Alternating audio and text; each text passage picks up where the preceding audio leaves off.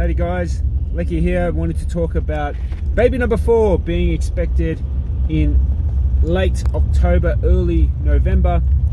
Very excitable. And what we're doing is, well, what I'm doing today is just going to take us a little snapshot on where we are as a family, especially our home setup. So we have all 3 kids sleeping in a bunk bed. It's one of those ones that has a double mattress at the bottom, single mattress up top.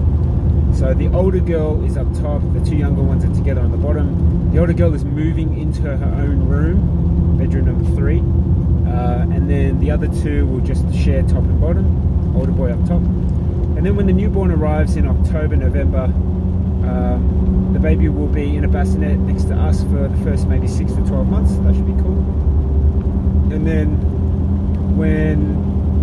as we go, we'll probably have the girls together in 2 singles, and then we'll have the boys in the bunk beds. As we're not looking to move house or anything, we're happy and comfortable where we are. And we may be looking to upgrade our family car, which is currently a Holden Captiva.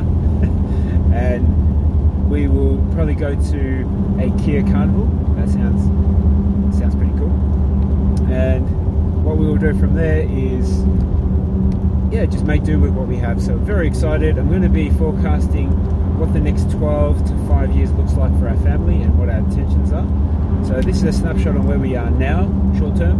In the next podcast, I'd like to forecast where we'll be in the medium term and where we would like to be in the long term, 5 years plus. All right, that's my physio as of today.